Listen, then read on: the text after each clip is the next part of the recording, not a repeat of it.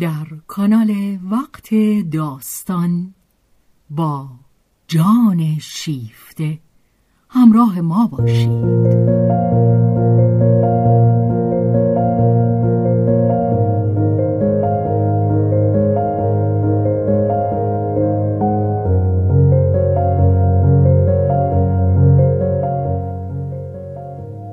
اثری از رومان رولان.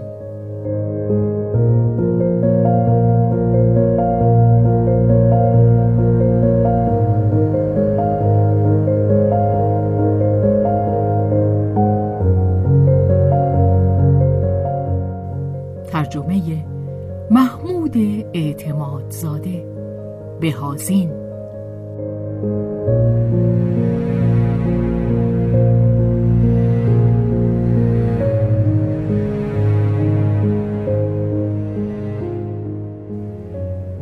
به روایت شهرزاد فتوحی.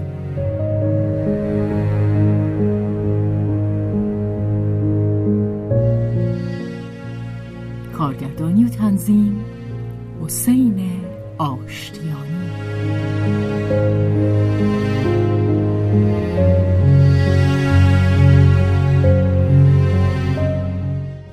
جلد دوم، بخش اول، مادر و پسر.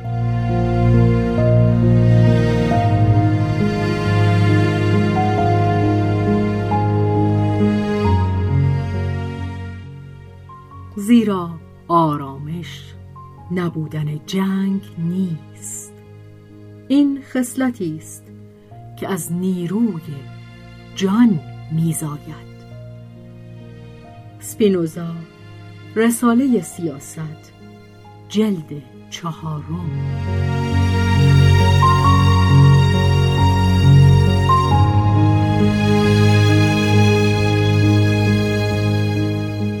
جنگ چیزی نبود که آنت را بترساند. او می اندیشید همه چیز جنگ است، جنگ در پرده. هیچ از آن که چهره‌ات را بی پرده ببینم ترس ندارم. خیشان او همه مانند خود او از کسانی هستند که حادثه را با سرکشی هرچه کمتری پذیره می شوند. در او این رفتار معلول روحیه تسلیمی است که در پرتو آزمون اخیر خود به دست آورده است. من آماده‌ام، هرچه پیش آید خوش آید. در خواهرش سیلوی بر اثر انتظاری نهفته است که فریاد ناشکیباییش را به زحمت فرو می‌خورد. آه، سرانجام سرانجام جریان یک نواخت روزها وسعت می‌گیرد، همچنین دایره عشق‌ها و کینه‌ها. پسرش مارک در شور و هیجان تیره است که چیزی از آن در بیان نمی آرد، اما تب دستها و چشمهایش آن را فاش می کند. پس پدیدار شد آن آرمان فاجعه‌زا، آرمانی که مارک در ناتوانی خیش از آن هراس داشت.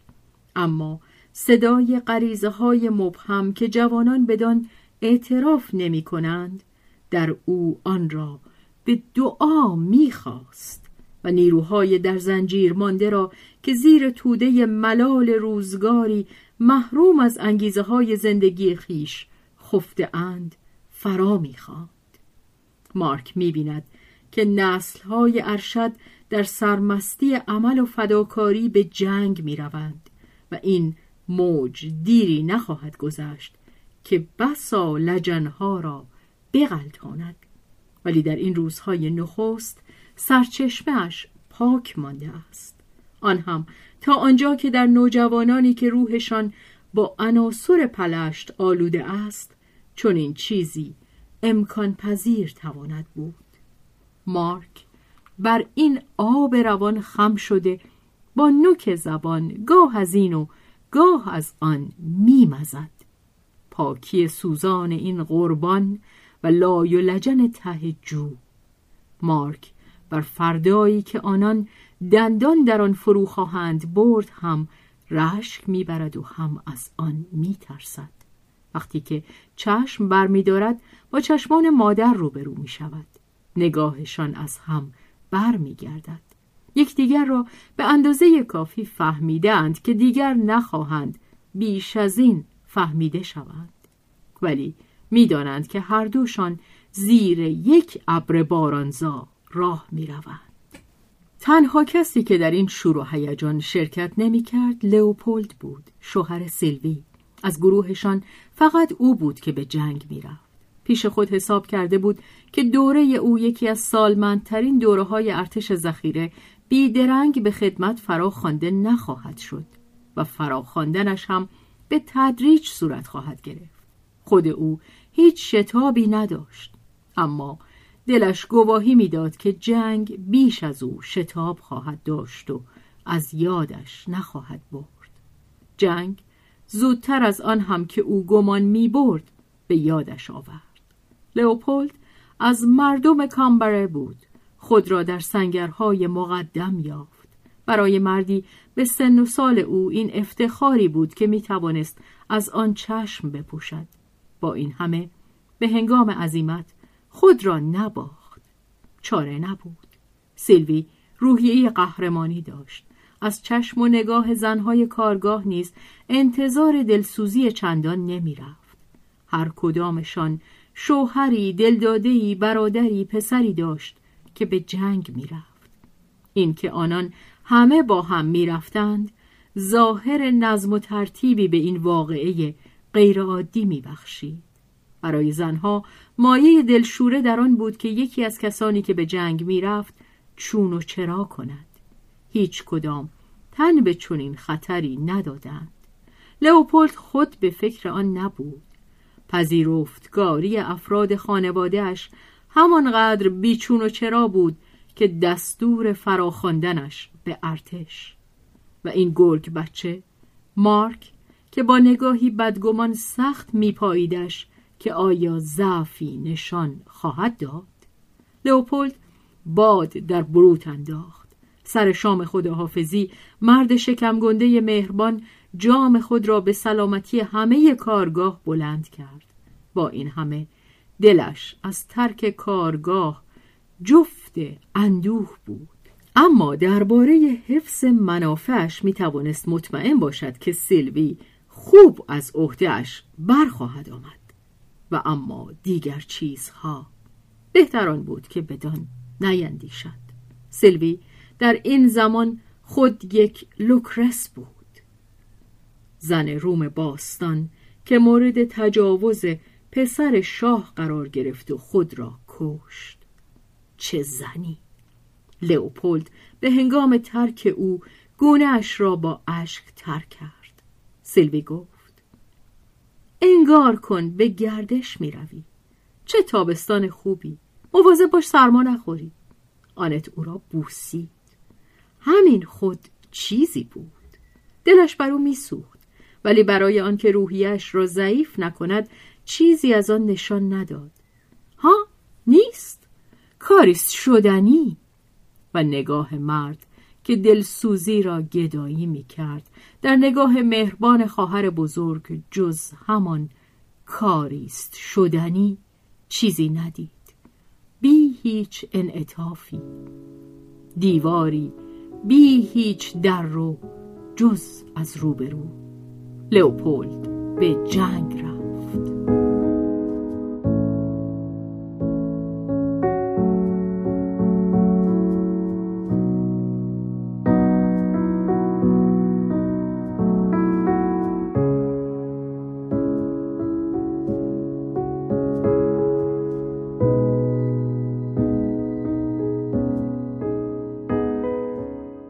خانه از بالا تا به زیر همچون کندویی دسته زنبوران خود را بیرون میداد. هیچ یک از شانهای کندو نبود که خراجی نپرداخته باشد.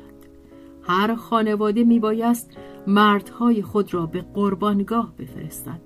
آن بالا در اتاقهای زیر شیروانی آن دو کارگر، پدر خانواده، در طبقه پنجم پسر آن بیوه‌زن پیر پسری سی و پنج ساله در همان پاگرد آپارتمان آنت، آن کارمند جوان بانک که به تازگی زن گرفته بود، پایینتر از او دو پسر خانواده قاضی، پایینتر یگانه پسر استاد دانشکده حقوق، درستان پایین پسر زغالی که در طبقه همکف یه دکان می فروشی داشت. روی هم هشت جنگاور که نه به اراده خود چنان بودند، گرچه کسی از ایشان نمی پرسید که ارادهشان چیست. در روزگار ما دولت شهروندهای آزاد خود را از زحمت اراده کردن معاف می دارد و آنان این کار را بسیار خوب می پذیرند. یک دردسر کمتر. از بالا تا پایین خانه تأیید کامل، با یک استثناء، ولی کسی متوجه آن نمی شود. خانم شاردونه جوان، همسایه آنت که تازه عروسی کرده است، ناتوانتر از آن که زبان به اعتراض بگشاید، از میان دیگران بسیار کمند آنان که میفهمند برای چه تمامی آزادیشان، حق زندگیشان میباید به دست یک فرمانروای ناپیدا سپرده شود تا قربانیشان کند. ولی گذشته از این، یک یا دو تن سعی هم نمی کنند که بفهمند.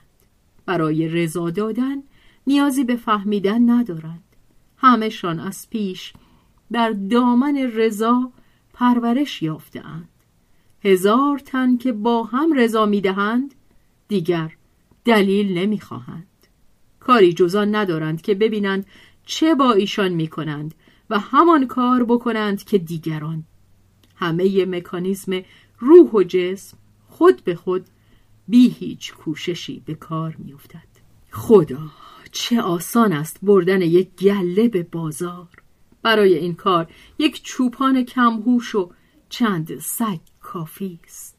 هرچه گوسفندان به شماره بیشتر باشند، فرمان بردارترند و راه بردنشان آسانتر است، زیرا توده‌ای تشکیل می‌دهند و آحادشان در جمع مستحیل می‌شود.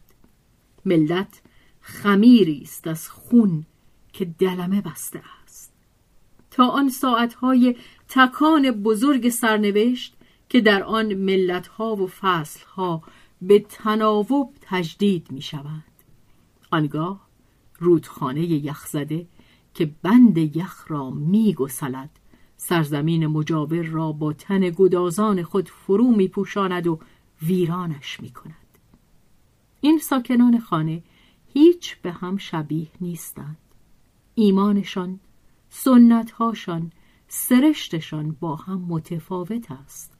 هر یک از این سلول‌های روح، هر یک از این خانواده‌ها فرمول شیمیایی خاص خود دارند، ولی پذیرفتاریشان در همه یکسان است. همه‌شان پسران خود را دوست دارند. آنان به مانند نه دهم خانواده‌های فرانسوی همه کاخ آرزوی خود را روی این پسران بنا کرده اند. در بیست و پنج یا سی سالگی که هنوز چیزی از ورودشان به زندگی نگذشته است، به بهای فداکاری‌های گمنام هر روزه، آن شادی‌هایی را که خود نداشته اند و جاه طلبی‌هایی را که از تحقق آن به دست خود منصرف شده اند، به فرزندان خود منتقل می کنند. و آن وقت به نخستین فرمان این پسران را بی هیچ اعتراضی می دهند. خانم کایو، بیوه‌زن طبقه پنجم، نزدیک شصت سال دارد. خود او سی و سه ساله و پسرکش هشت نه ساله بود که پدر مرد. از آن زمان آن دو بی آنکه از هم جدا شوند با یکدیگر زندگی کرده اند. تا یه ده سال به گمانم یک روز به تمامی بر ایشان نگذشت که زیر یک سقف نبوده باشند. پنداری زن و شوهری پیر، زیرا اگرچه پسر خانم کایو، هکتور، به چهل سالگی هم نرسیده است، از هم اکنون سر و روی یک کارمند بازنشسته دارد و زندگیش پیش از آن که آغاز شده باشد به پایان رسیده است. او از سرنوشت خود گله‌ای ندارد، نمی‌خواهد سرنوشت دیگر داشته باشد. پدرش کارمند پست بود. پسر هم به نوبه خود کارمند پست است. از نسلی به نسل دیگر پیشرفتی در کار نبوده است. خانواده خود را در همان نقطه‌ای باز می‌یابد که بود، ولی خود را در همان نقطه حفظ کردن، فرو نیفتادن. آیا می‌توان دانست که این کار غالباً با چه کوشش و تلاشی ملازمه دارد؟ برای مردم ناتوان و کم چیز، آن کس که دچار زیان نشود سود برده است. مادر که درآمدی نداشت برای تربیت فرزند خود ناگزیر شد روزها خدمتکاری کند. این بر کسی که برای خود خانه و زندگی کاسبکارانه‌ای داشته است البته ناگوار می آید، ولی مادر گله و ناله‌ای نکرد و اکنون به همان بهشت محقر از دست رفته باز آمده اند. مادر ضمن کار کار برای خود و پسر خود استراحت می کند. در خانه پسرش گوشه‌ای برای خود دارد. یک چهره مهربان گاو مانند بری که کلاه پارچه‌ای سفید با حاشیه روبان چیندار بیشتر بر آن برازندگی دارد تا آن کلاه خانم‌های شهری که یک شنبه‌ها روی موهای خاکستری کمپشت خود می‌گذارد. دهانی بزرگ و بیدندان که هرگز بلند سخن نمی‌گوید، اما برای پسر خود و برای آشنایان خیش لبخندی مهربان و خسته دارد. پشتش اندکی خمیده است. صبح خود اول برمیخیزد و شیر قهوه پسرش را برایش در رخت خواب میبرد. وقتی که پسر در اداره است، مادر آپارتمان را به دقت رفت و روب میکند، غذا میپزد. مادر آشپز خوبی است و پسر به اندازه کافی خوشخوراک. شب پسر آنچه را که در روز شنیده است برای مادر بازگو میکند. این یک خیلی خوب گوش نمیدهد، ولی از شنیدن صدای پسر شاد است. روزهای یک شنبه مادر به نماز صبح در کلیسا می رود. پسر نه. میانشان در این باره توافق هست. پسر بی آنکه خالی از ایمان باشد مؤمن نیست. مذهب کار زن هاست. مادر برای هر دوشان بدان می پردازد. بعد از ظهرها آن دو به گردش کوتاهی با هم می روند، ولی به ندرت از حدود محله فراتر می روند. پسر پیش از آن که به پیری رسیده باشد پیر است. هر دو به خوشیهای محقری که بی هزینه در نظمی معتاد تکرار می شود خرسندند. پیوندشان چنان استوار است که پسر زن نگرفته است و زن هم نخواهد گرفت. نیازی بدان احساس نمی کند. نه دوست، نه زن، نه تقریباً چیزی برای خواندن. هرگز دچار ملال نمی شود. او همان روزنامه ای را می خواند که در زمان خود پدرش می خواند. عقاید روزنامه چند بار عوض شده است، اما او تغییر نکرده. همیشه بر همان عقیده روزنامه خیش است. کمتر کنجکاوی در او هست. یک زندگی خودکار. برایشان از همه خوشتر همان گفت و شنود یک نواختشان است و یا بی آنکه سخن بگویند جریان پیش بینی شده ی همان کارها و مراسم کوچک هر روزشان. در زندگی سودایی ندارند مگر یگانگیشان که برایشان عادتی است گرامی. خدا کند که هیچ چیز بر همش نزند. هرچه کمتر تغییر، هرچه کمتر فکر، با هم باشند و آسوده بمانند. و این آرزوی محقر برآورده نمی شود. جنگ و فرمان عزیمت از هم جداشان می کند. مادر آه می کشد و با شتاب وسایل پسر را برایش فراهم می آورد. آن دو اعتراض نمی کنند. حق با کسی است که نیرومندتر است. نیروی بزرگ به سخن در آمده است.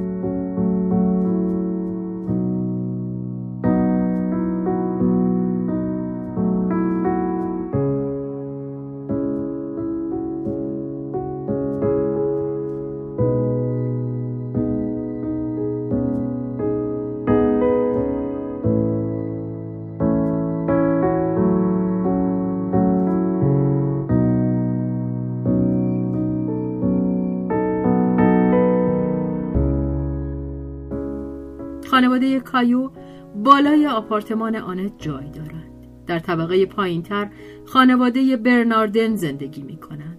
پدر، مادر، دو پسر و دو دختر، کاتولیکند، شاه پرست، از جنوب فرانسه، شهرستان آکیتن. پدر قاضی است، مردی کوتاه قد و تنومند، در هم فشرده، پشمالو همچون گراز، ریشی کوتاه و زبر که رخسارش را فرو پوشانده است. چابک دست است و دموی مزاج، در خود می جوشد، زیرا در روستا زاده شده بنیه‌ای نیرومند دارد. در شهر خفه می شود و می خواهد پوست بتراکاند. دوست دارد خوب بخورد، خنده‌اش طنین گلوایی دارد و کمترین چیزی که برخلاف میل او باشد، آن گراز پیر را پوزه فرود آمده و پا بر زمین کوبان در حمله‌های خشمی فرو میبرد که به همان اندازه که شدید است، کوتاه نیز هست. ناگهان قطع می شود، به مقام خود و به اعتراف نزد کشیش می اندیشد. در گرماگرم قرولند بر خود فشار می آورد و رفتاری ملایم در پیش می گیرد. از دو پسرش، آنکه کوچکتر است، تازه به دانشکده اسناد تاریخی وارد شده است. ریش بزی کوچکی گذاشته، با لبخندی نازک و کشیده و چشمانی خسته، قیافه جوانان پایان سده شانزدهم به خود گرفته است. پسر بسیار خوبی است که می‌خواهد سر و روی هرزه درباریان جوان هانری سوم از قماش آقای اپرتون را به خود بدهد.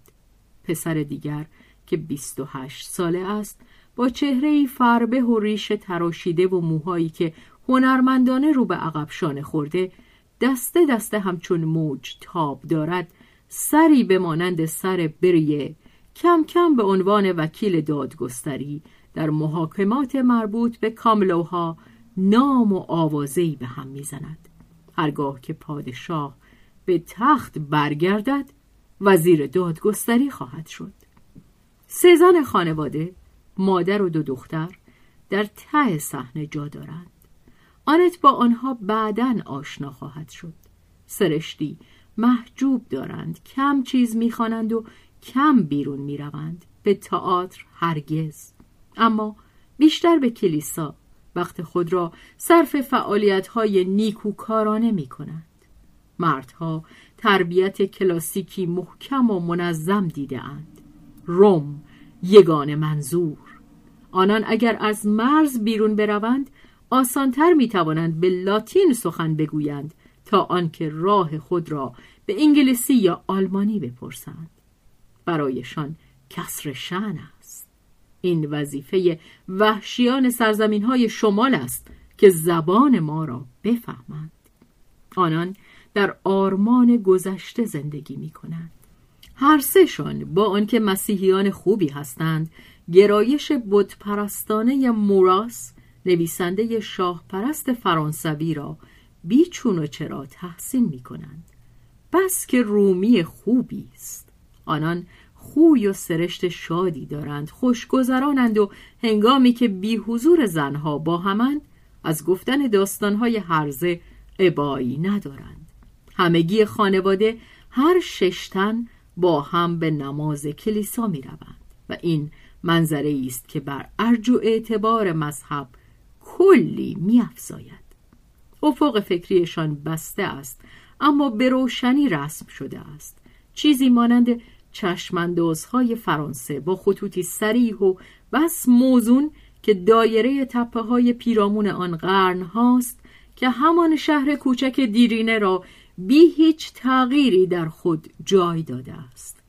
حوزه کلیسایی پاریس نیز یک شهر ولایتی است. مردم نسبت به آنچه در بیرون دیوارهای شهر است احساس بدخواهی ندارند، مگر اندکی طنز، آن هم بی آنکه بشناسندش، به صورتی بدیهی و نادیده‌اش میگیرند و برای همان محفل کوچک در بسته خود زندگی میکنند و بر فراز سرشان خداست و گوشه‌ای از آسمان که در آن درون برج‌های سفید ناقوس‌های سن سولپیس به نوا در می آید.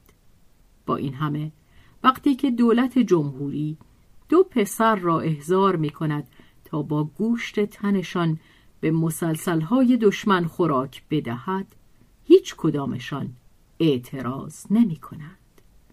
لگوری حاله قدس یافته است.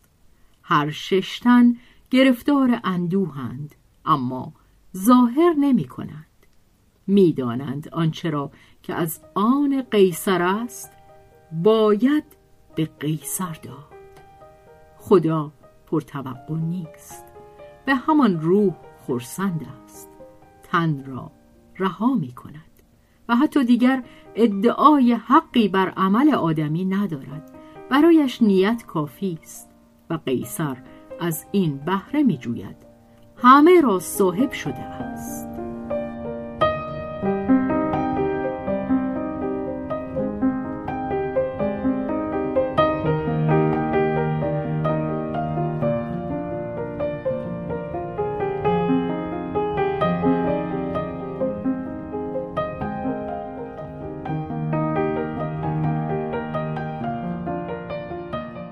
در طبقه دوم، آقای ژیرر، استاد دانشکده حقوق که چند سالی زنش را از دست داده است، با پسر خود زندگی می کند. او نیز از جنوب فرانسه است، اما نه از آنجا که زادگاه خانواده برنادن است. او پروتستانی است از ناحیه سون، خود را آزاداندیش می شمارد. پنداری که بسا از استادان دانشگاه ما در آن سهیمند. ولی روحاً همچنان که پسران برنادن میگویند کالوینیست است و آنها در محفل خانوادگی خود ظاهر آهارداده او را که به روحانیون پروتستان دار و دسته آقای دریادار میماند به ریشخند میگیرند. مردی است بسیار شایسته، در زمینه وظایف بسیار دقیق و سرشار از پیش‌داوری‌های اخلاقی که بدترین نوع آن هست، زیرا رحم نمی شناسد.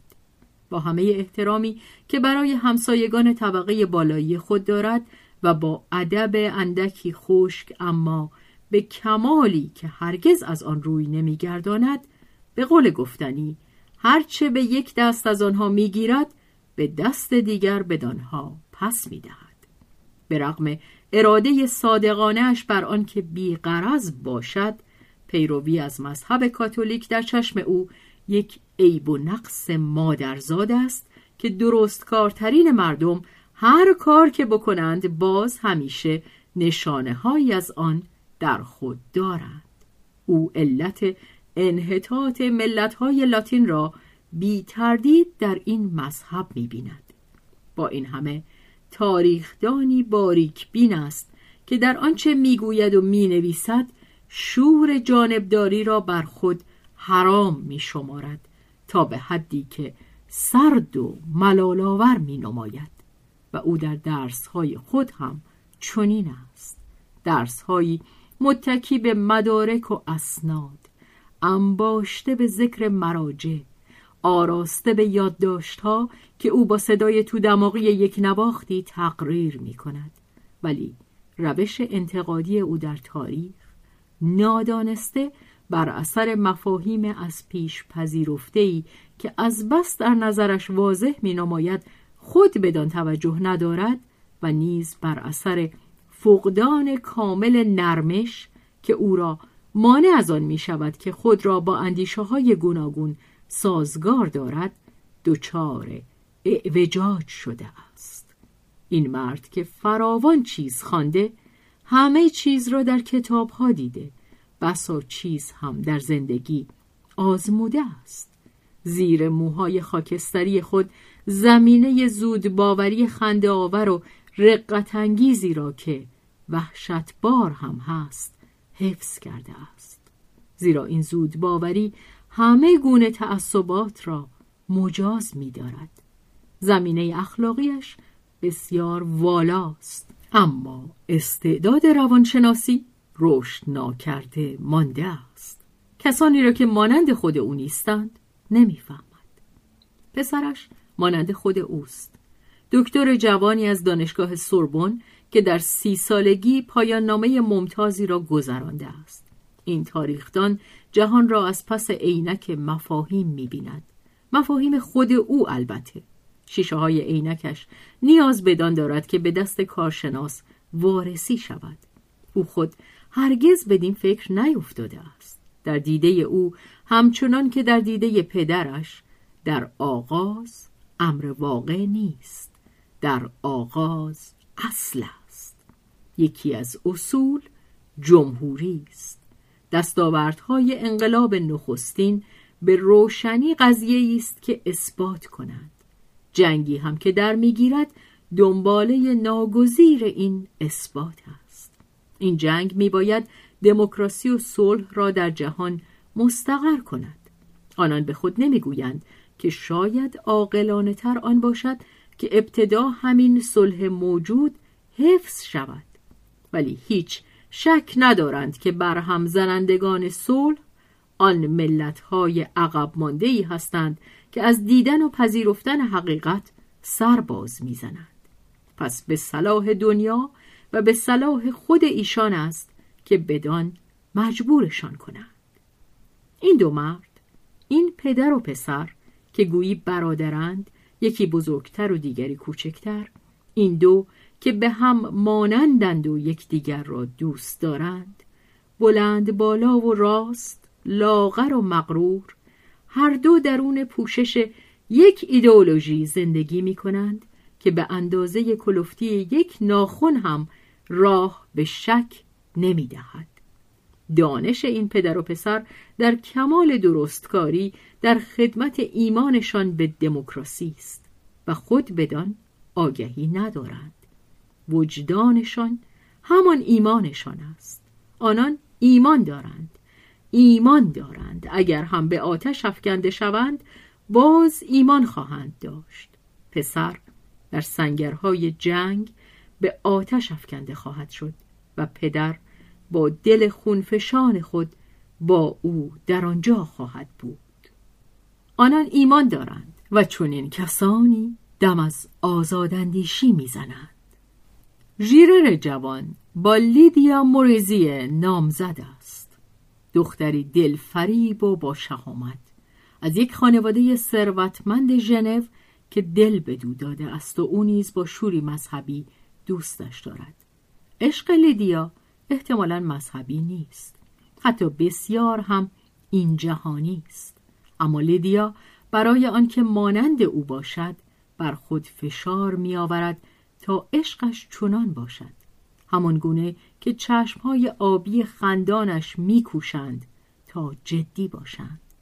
لیدیا که از زندگی جز خوشبختیهای طبیعی، جز زمین و هوا و آب و همه فصلها و تندرستی و آفتاب و عشق محبوب خود چیزی نمی خواهد، هرگاه محبوبش خوشبختی زندگی را بیرون از زندگی در مفاهیم نمی جست، لیدیا می توانست از صمیم سرشت خیش این جهانی باشد. و چنین است که لیدیا نیز در پی آن برمی آید که خوشبختی زندگی را با او در مفاهیم بجوید. و باز چنین است که این جوان دختر سوئیسی که خود به تنهایی کمترین انگیزه‌ای ندارد تا در جدال ملت‌ها جانب یکی را بگیرد، از سر فرمان برداری اصول دین جمهوری خواهی فرانسوی را، انقلاب سال یکم و حقوق بشر مسلح را که ایمان نامزدش هست از بر می کند. آه، اگر لیدیا به ندای دل خود گوش می داد، چگونه نامزدش را در آغوش می گرفت و به جایی می بردش که از گیرودار معرکه در پناه باشد. چقدر این جنگ قلبش را می فشرد.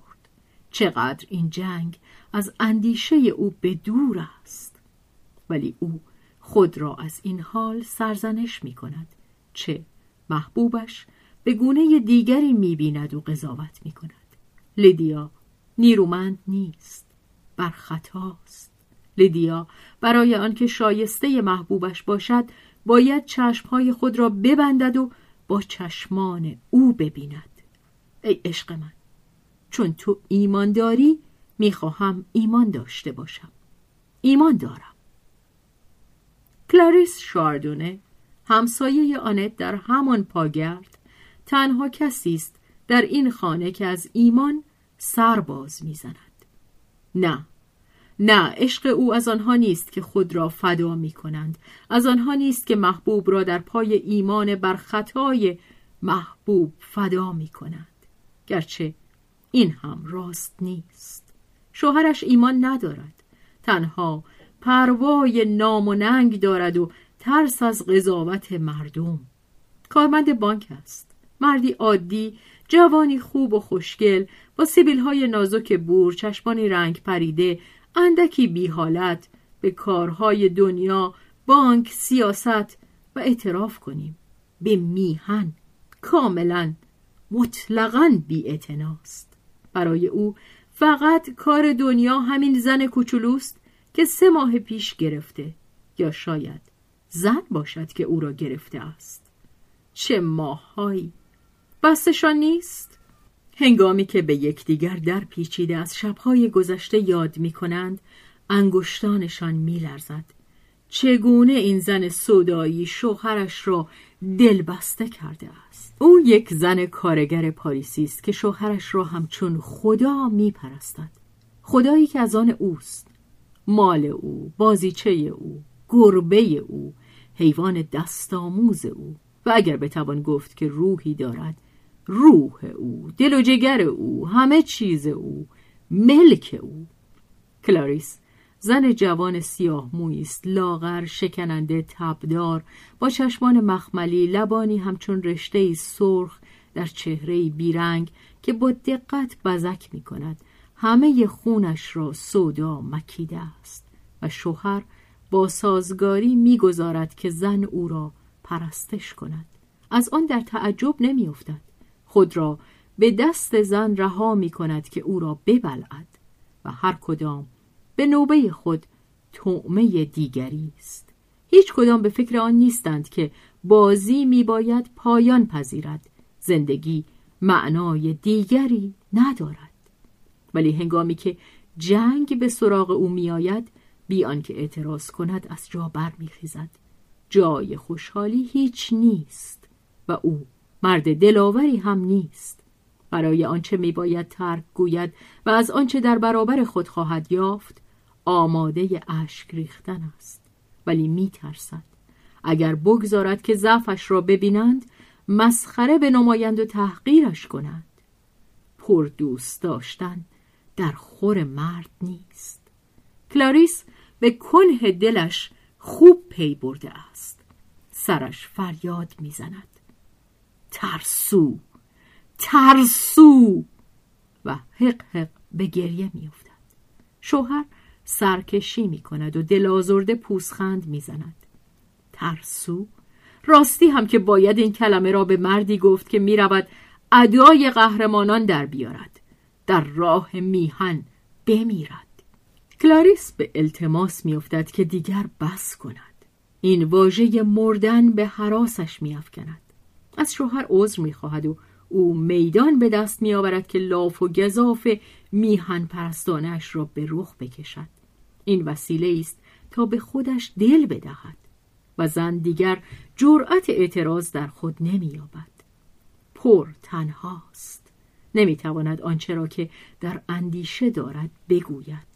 سراسر جهان و این چیزی نیست و شوهرش که همه چیز است. خواهند گفت که کفر میگوید، ولی زن خوب میداند که شوهرش بدبخت، پنهانی و زیرجولی مانند خود او میاندیشد. مردن در راه میهن! نه، نه، برای تماشاگران است که چنین میگوید. مردها بزدلند، شهامت آن ندارند که از خوشبختی خود دفاع کنند. بدبختها، بدبختها! کلاریس چشمان خود را پاک می کند. چه در صحنه هستند! حال که شوهر می خواهد باید لبخند زد، گریه بماند برای پشت صحنه. بله، خودت هم، تو نمی توانی گولم بزنی.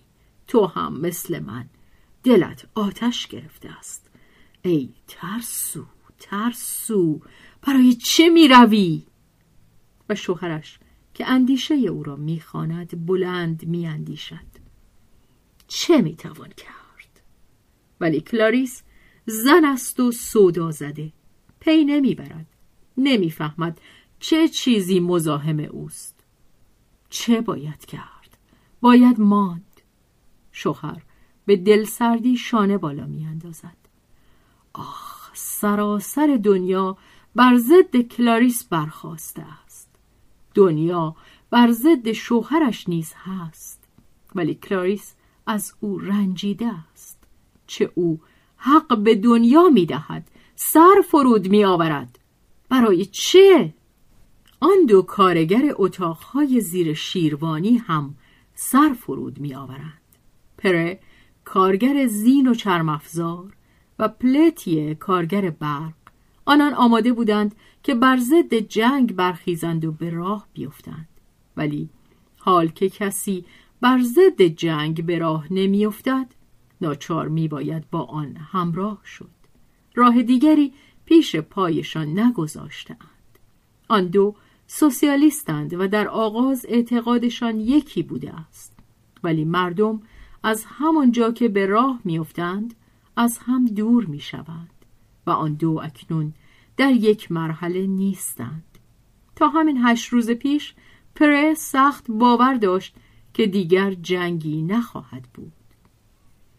اینا همش جفنگای روزنامه هاست و بلوف این پوکر بازا، این وزیرا و دیپلماتا که دور میز روکش سبز خودشون نشستن. تازه از اون گذشته اگه این ملت فروش ها پر درد سرمون بدن خدمتشون میرسیم. آخه ما اینجا هستیم، نه؟ ما هواداران انترناسیونال، ژورس، وایان و همچنین گید و رنودل و ویویانی و همه اتحادیه‌های کارگری، سپاه آهنین و اون همه رفقای اونور دیوار، رفقای آلمانیمون. یکم گوش کن پلتیه، همین روزای اخیر ما و اونا با هم ملاقات کردیم. همه چیز سازمان داده شده، دستور کار معین شده و اگه دست بر قضا یاروها خطر بکنند و فرمان بسیج بدن، ماییم که بسیج میکنیم و میگیم کارگرها دست از کار بکشن. ولی پلتیه پوزخند میزند و از گوشه دهن در ریش خود میدمد و به پره میگوید جوانی رفیق. پره برافروخته میشود. سی و هفت سالش تمام است و سی و هفت سال که در کار و زحمت گذشته باشد به خوبی با پنجاه سال زندگی کسانی که دست به سیاه و سفید نزده اند برابری می کند. ولی پلتیه به آسودگی پاسخ می دهد درست همین، تو پر زحمت کشیدی، فرصت فکر کردن نداشتی. و چون پره در برابرش ایستادگی می کند و مقاله‌ای را که در آخرین شماره روزنامه خود خوانده است، فقط روزنامه‌ای که دروغ‌هایش در راستای سراشیب فهم اوست گرماگرم به رخش می کشد، پلتیه شانه بالا می اندازد و با سر و روی خسته می گوید بله، تا زمانی که پای حرف در میونه، ولی وقتی که باید دست به عمل زد همشون در میرن. همشون در رفتند. پس از آنکه ژورس مانند گاو نر جنگی به یک ضربت به دست آن ماتادور بزدلی که خود را در پس پنجره پنهان می کند از پا در آمد، در پاریس غمزده دسته بزرگی به راه افتاد و آن مراسم اندوهبار سوگواری در گرفت. آن سخنرانی ها، سخنرانی ها، آن باران سخنرانی ها درباره کسی که دیگر نمی توانست سخن بگوید. و همه شان آنجا بودند، همانان که بر مردی که در تابوت خفته بود اشک می ریختند و هم آنان که می اندیشند همان بهتر که درون تابوت باشد. و توده مردم که در انتظار سخن انتقام بودند، در انتظار شعاری که طلسم دلهوره را بشکند، آن ضربه برق در دل تاریکی. و از همه آن دهانها که فصاحت مرده‌خورانه خود را بالا می آوردند جز مرگ و انکار چیزی بیرون نیامد. آنان گفتند سوگند میخوریم که انتقام خون ژورس گرفته خواهد شد. و لفظ این سوگند تا پایان ادا نشده بود که دیگر خیانت کرده بودند. خود کار پرداز جنگی می شدند که ژورس را کشته بود. آنان به توده ها می گفتند بروید، بکشید، بیایید در برابر نعش برادرانمان اتحاد مقدس را پایه‌ریزی کنیم. و همپالگی های آلمانیشان نیز چنین گفتند. توده مردم سردرگم خاموش شدند و آنگاه پس از یک دم هیاهو و فریاد آغاز کردند و پا به پای آنان به راه افتادند. تعقل در تنهایی کار توده نیست، حال که راهنمایانش، آنان که او مأمور کرده است تا به جای او تعقل کنند، او را به سوی جنگ میبرند، پس لابد میباید به جنگ رفت. و پره اکنون خود را متقاعد میکرد که در راه توده مردم و در راه انترناسیونال خدمت میکند. پس از جنگ عصری زرین خواهد بود. به دل نباید بد آورد، نه. ولی پلتیه که دیگر فریب نمیخورد میگوید دلت رو خوش کن، مبارزه در راه توده ها، دیگه حوصله‌ام از این حرف سر رفته. از این پس سعی میکنم در راه خودم مبارزه کنم، هرچی هست باید مثل خود اونها عمل کرد. و او به گرگ های سوسیالیسم میاندیشد که به او نارو زده اند. باید گلیم خود را از آب بیرون کشید. پلتیه گلیم خود را از آب بیرون میکشد.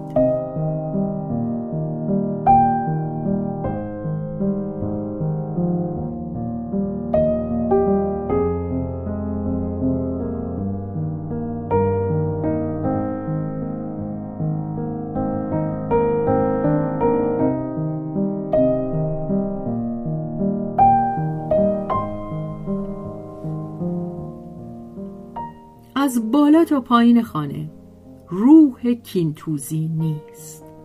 آلمان ها را از آن رو که متجاوزند نفرین می کنند. پرواضح هست که آنها متجاوزند، جای بحث نیست. هیچ کس جنگ را دوست ندارد. به جنگ می روند و مصممند که درسی به آلمان ها بدهند و از جرفای دردی که دندان ها به هم فشرده به خاموشی در خود فرو رفته است، آگهیشان به فداکاری شور و هیجانی در ایشان پدید می آورد. ولی کینه پدید نیامده است، جز شاید در نوما راوسا هیزم فروش و می فروش پایین نشانی از آن نمی توان یافت. این مرد گنده سینه چاک که پاهای نقرسی خود را با آن سرپایی های پرلک و پیس بر زمین می کشاند، از بوشها خیلی حرف میزند و سیل دشنام است که از دهانش بیرون میآید. او به پسرش رشک میبرد که میرود تا شکمبه این کالباسخورها را سوراخ کند. پسرک هم شاد است، به گلگشت میرود. آنجا آبجو خواهد نوشید و از گرتشنها کام خواهد گرفت. و میخندند، فریاد میزنند. ولی مرد شکم گنده، نگرانی هایت را که به ضرب فوش و فریاد خفه می کنی من در تو می خوانم. و همچنین خشمت از مخاطراتی که مجبوری پسرت را، یگانه پسرت را در معرض آن رها کنی. اگر پسرم، اگر آنها او را، پناه بر خدا، اگر آنها او را برام بکشند. نه، چیزی نیست. در مجموع فضای خانه آبرومند است، بر کنار از خشم سرکش، آری از ضعف، سرشار از تسلیم مذهبی و مردانه. همه اعتماد خود را همچون کمانی به زه کرده رو به خدای ناشناخته نشان می‌دهند و آشوب‌هایی را که دارند برای خود نگه می‌دارند. به همه جا آیا سرکشیده‌ام؟ در این وارسی خانه آیا کسی را فراموش نکرده ام؟ آه چرا؟ در طبقه پنجم، در آپارتمان کوچک همسایه خانواده کایو، آن نویسنده جوان ژوزفین کلاپیه، بیست و نه ساله، بیمار قلبی و معاف از خدمت سربازی، او رو نهان می کند. غریزه‌اش به او هشدار می دهد که پر آفتابی نشود. در این دم همه دل بر او می سوزانند، ولی دلسوزی وامی است که داده می شود و به احتیاط نزدیکتر است که در پذیرفتن آن افراط نرود، و کلاپیه هم احتیاطکار است. وجدانش آسوده نیست. آن پایین چشمی مراقب است، بروشون، که نزدیک بود از قلم بیاندازم. با این همه دشوار بتوان او را به هنگام عبور ندید. شوهر سرایدار است، پاسبان شهربانی. یارو به جنگ نمی رود، به چشم و به مشتش نیاز هست. وظیفه او را به ساحل پای بست کرده است، از همین رو بیشتر سر جنگ دارد. مراقب افراد مزنون، مراقب دشمن پشت جبهه است. ولی او خانه را با نگاهی پدرانه در بر می گیرد. خانه روحیه خوبی دارد، مایه افتخار اوست. او در حق مستاجران سهلنگاری های خاصی دارد. با این همه وظیفه بر هر چیزی مقدم است. کلاپیه را می پاید. کلاپیه هواخواه صلح است. این بار دیگر تمام است. وارسی خودم را با سگ خانه پایان می دهم.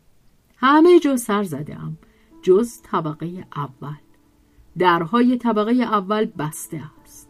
طبقه اول جای مقدسی است، از آن صاحب خانه است، و آقا و خانم پونیون، ثروتمند و پیر و کم حوصله، به سفر تابستانی رفته‌اند. کرایه ها را در ماه ژوئیه دریافت کرده‌اند و در ماه اکتبر برمیگردند. سه ماهی که سپری می شود و نیز یک میلیون زندگی.